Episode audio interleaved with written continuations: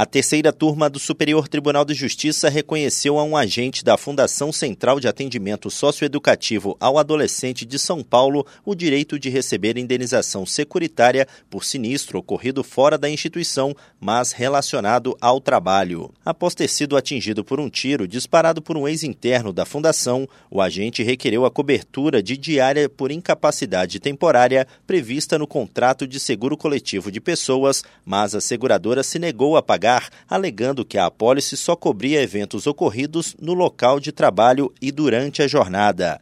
O juízo de primeiro grau reconheceu o direito à indenização. O Tribunal de Justiça de São Paulo confirmou a decisão. No STJ, a seguradora sustentou que a ação estaria prescrita. Alegou ainda que o atentado aconteceu fora da Fundação Casa, situação não coberta pela apólice. O colegiado da terceira turma negou o provimento ao recurso especial.